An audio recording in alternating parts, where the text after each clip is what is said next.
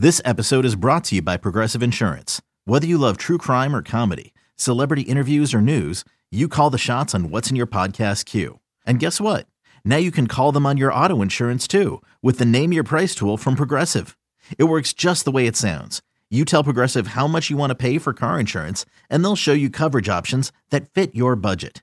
Get your quote today at progressive.com to join the over 28 million drivers who trust Progressive. Progressive Casualty Insurance Company and Affiliates. Price and coverage match limited by state law.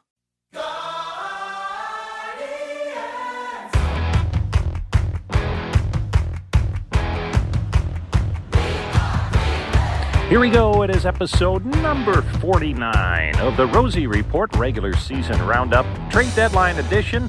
Jim Rosenhaus along with you from Houston, Texas, where the Guardians will play the Astros on Tuesday night. The trade deadline, 6 p.m. Eastern Time, and the Guardians were active on Monday as they traded Aaron Civale to the Tampa Bay Rays for Kyle Manzardo, a hard hitting first baseman, left handed batter who is one of the most highly regarded hitters in minor league baseball, a top prospect not only for Tampa Bay, but also throughout Major League Baseball. So we'll see how that transpires down the road. Short term, it'll be difficult, and we will hear from Chris Antonetti, the president of, of baseball operations. We'll get his full comments on the trade yesterday a little bit later on in our podcast in case you haven't heard those yet. But first to the game on Monday night. Guardians got off to the quick start, a 2 0 lead. Noah Syndergaard in his debut for Cleveland was terrific. He pitched into the sixth inning, but then was struck by a line drive in the calf and had to leave the game. And then the Astros, they were able to put together a four run sixth inning led by Yordan Alvarez with a three run home run that turned the game around. And they go on to the 7 to 3 win. After the game, Terry Francona talked about it.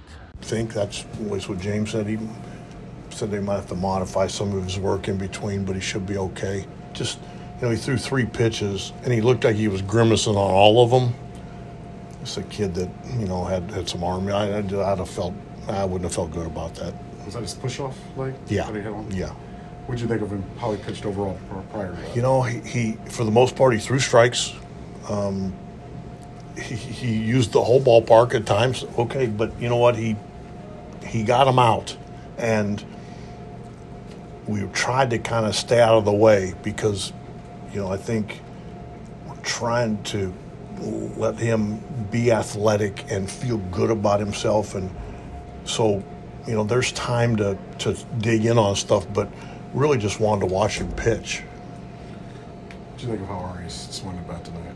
Say it again. How Gabe swung the bat. He did. He did okay. I mean, he's, when he hits the ball to right field, I'm telling you, he's he's he gives himself such a better chance, and he's strong enough where if he can be a little more consistent, that and that's a big word in our game. Got a chance to get exciting. What do you think about France and what he was able to do against your team? The biggest thing I, I think is against the left-handers, he had the change up and the breaking ball, and kind of neutralizes your left-handers pretty good. Um, you know, I mean, he, he's he's got good numbers against the whole league. He, he's he's young, but he knows how to pitch. Any thoughts of hitting for Straw in the ninth? No, we didn't. Who, who would you hit? Fry, Freeman, Gonzalez. Wh- Why though? I mean, we're trying to get a base runner. We're not trying to get a home run there. We need a. We're down five at the time. We need a base runner. Freeman's been pretty good. You no? know, I, I, I, you can ask all you want. I don't think that was the right thing to do. That's Tito, and let's also hear from Noah Syndergaard, who pitched well again in his debut for the Guardians as he pitched into the sixth inning shutout baseball. Here's his thoughts after the game and also an update on his injury. Um, I felt like my performance was pretty good. The mechanics felt pretty uh, automatic. wasn't really thinking about what I was doing. Just having certain cues and uh, let athleticism take over. Um, as far as my calf, uh, it feels worse now than it did when it actually happened. Um, it just made it a little difficult to trust my backside. And Tito didn't want me going out there like compensating because of it and potentially risking a, a different injury. So um, it sucks, but just like the the situation, uh, probably the smartest thing to do. How important is it for you to be on the mound and, and be athletic and not thinking for you right now? I mean, that's just been my Achilles heel for most of my career. Um, it's just kind of felt liberating. Um, of, uh, definitely, I feel like it's not like a broken record, but definitely a step in the right direction. Uh, I felt like I was for not competing in a big league game for two months. Felt like uh, my efficiency, uh, strike throwing was really good. Uh, I just look forward to get back on the mound, uh, whenever that is. But uh, and just working in between my in my side work to, to help crisp up that uh, off speed stuff. How important is it for you to have that changeup working off of your fastball? I think it was about a 14 mile per hour difference at one point in time. Uh, my changeup? Yeah. Typically, my changeup was like 80. I mean, I threw one at like 91 today. I just threw There's crap out of it. 80 too. I'm pretty sure. Those might have been breaking Curves. balls. Yeah. Um, yeah, I felt pretty good with that. Um, you know, really enjoyed uh, throwing, throwing Sabo for the first time. Um, really look forward to, to building that relationship with him and the other catchers on this team. Um, all in all, it's just uh, really fun and encouraging to get out there. Um, but uh, just to come up with a victory tonight. And it's Noah Syndergaard, who hopefully can make that start again uh, next time his turn in the rotation comes around, as they certainly need him based on the events of Monday. And again, we'll see what happens on Tuesday. By the time you listen to this, you may already know, but uh, at least at this point in time, the final trade that the Guardians have made was Aaron Civale for Kyle Manzardo a AAA first baseman in the Rays organization who is a former high draft pick, a college drafted player who has put up good numbers all the way around. And that's what Chris Antonetti, the president of baseball operations, addressed when he talked about the trade on Monday. We have acquired Kyle Manzardo from the Tampa Bay Rays in exchange for Aaron Civale. Um, we are really excited to welcome Kyle to the organization. Um, since being drafted in the 2021 draft in the second round, Kyle has emerged as one of the better offensive performers in the minor leagues. He's got a great offensive track record, uh, and we believe he can develop into a really productive uh, major league player. Um, dating back to last season, you know, we've made a great uh, point. It's been a great point of emphasis for us to try to add offensive players to our major league team in the upper levels of our minor league system and we felt this was a you know unique opportunity to, to be able to acquire someone like Kyle and and bring him into the organization. He's really well regarded not only by us but by the industry. You know, recently was selected for the 2023 Futures Game. He's appeared in multiple top 100 lists, uh, and I think that speaks to what his future potential might be. So we're excited to welcome Kyle into the organization. Um, and acquiring a player like him, you know, comes at a steep cost. And for us, it's uh, that cost is Aaron Civale. Aaron's been a key contributor to our starting rotation, uh, especially here recently uh, and dating back over the last few years. But uh, in the end, we felt that this this made sense for us and, in being able to add a an impact offensive player, what we think can be an impact offensive player into the organization. Um, but again, it's uh, it, it, does come at a cost. Um, so you know, it, it, does leave us, there's a void in our rotation right now. Um, we do believe that we will be able to address that void both through our internal options and potentially maybe even with some external um, acquisitions here uh, that we've either made with the acquisition of Noah Syndergaard or uh, what might transpire here between now and uh, the end of the day tomorrow. So I'll pause there and open it up for any questions. Chris, what's what's Kyle's injury status uh, where do you think he'll go, and where do you see him fitting in defensively with with Naylor and Josh Bell? So Kyle is currently on the injured list. He suffered a uh, shoulder strain uh, back in early July. He's working through that rehab progression right now. Uh, he's started to play catch and hit off the tee. We think he's a few weeks away from minor league game activity, but we do expect him back in minor league games before the end of the season. Um, and so, you know, when he returns, he would likely rejoin our Columbus team and uh, you know continue his season there. Chris, as you mentioned, probably difficult parting with Aaron at any time, but especially now with these pitch as he's pitching so well. And then, given your rotations, you know, status right now, does that make it even tougher to make this move? It did. Really tough trade to make, Tom, but we did feel it was a you know unique opportunity to acquire someone like Kyle. You know, we, we knew it would come at a steep cost, but we do feel we have some options to turn to, both again with our internal guys, some of young pitchers in AAA. You know, Cal Quantrill hopefully will be returning in the next few weeks. And then after that, hopefully, you know, Triston McKenzie and Shane Bieber. But in the meantime, we are going to have to fill that void uh, that this creates in the rotation. Hopefully, uh, Noah Syndergaard could be part of that. But then guys like Xzavion Curry, uh, Peyton Battenfield, Joey Cantillo, Hunter Gaddis, and others uh, can also be options for us as we you know, look towards the balance of the season. Chris, I was a little surprised that usually when you make one of these pit trading where you pitcher, you get several guys back. You know, this is a straight one for one. Uh, can you explain kind of why it's that way, and I guess what makes Kyle so special?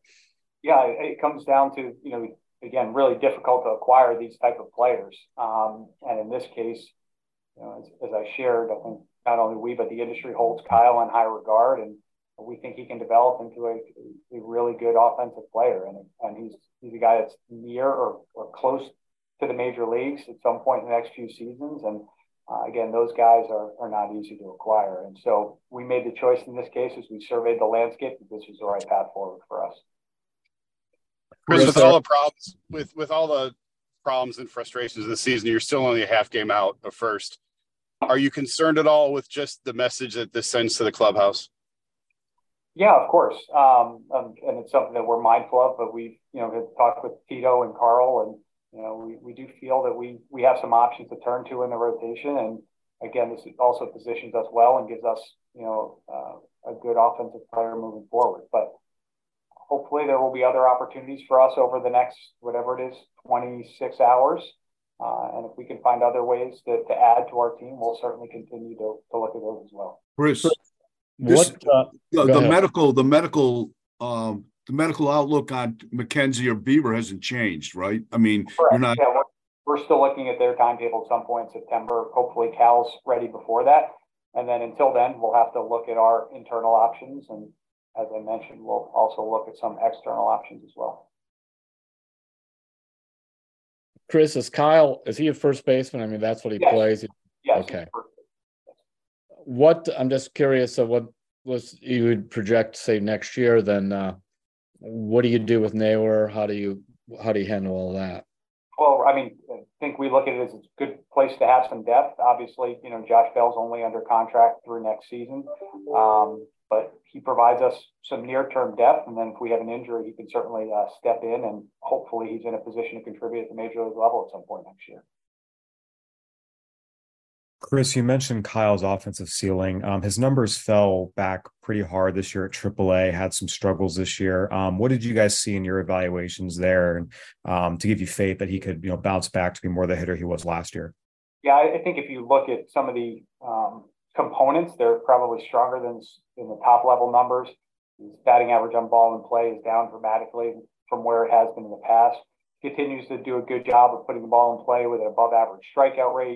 has been in the past. Continues to do a good job of putting the ball in play with an above average strikeout rate uh, his exit velocities were really good, made continued to make hard contact. So we still think that uh, you know he maintains the attributes to, to be a productive be a productive hitter.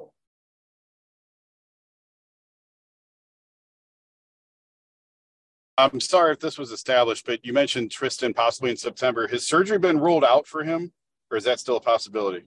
I think we you know, partnered with Triston to decide on conservative treatment and see how he gets through this rehab. And we're optimistic that he'll be able to get through the rehab without surgery. But we can't rule anything in or out at this point, Jason. But we're hopeful. Chris, uh, with the internal options, is there one guy that you you see maybe kind of favored to uh, replace Civale? Um, I we're working through that right now, Paul. I mean, we have the benefit of you know having our starting pitching lined up through the off day, and then we have some time after that until we'll need a fifth starter. So uh, we'll continue to see what our options are after tomorrow, and then um, look at the best way to put that together.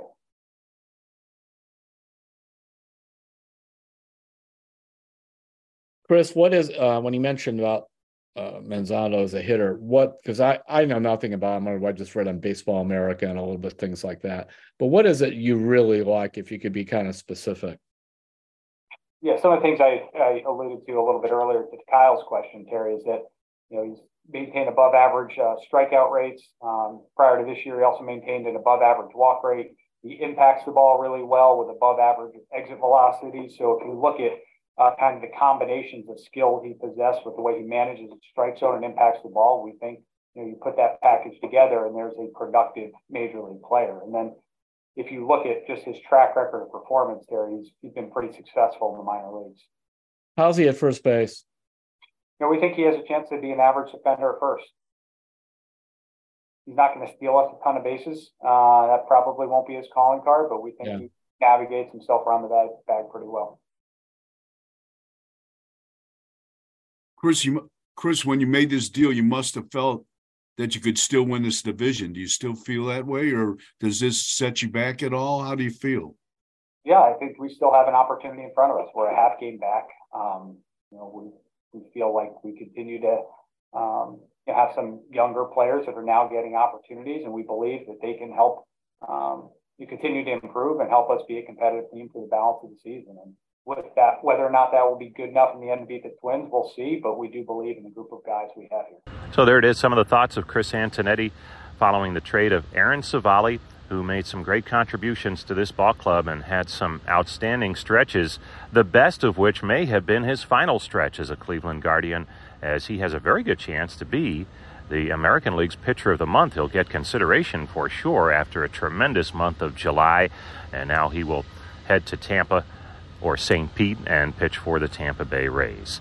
Well, that's going to do it for this edition of the Rosey Report regular season roundup, episode number 49 in the books. We'll catch you next time. Until then, this is Jim Rosenhaus thanking you for downloading and listening to the Rosey Report.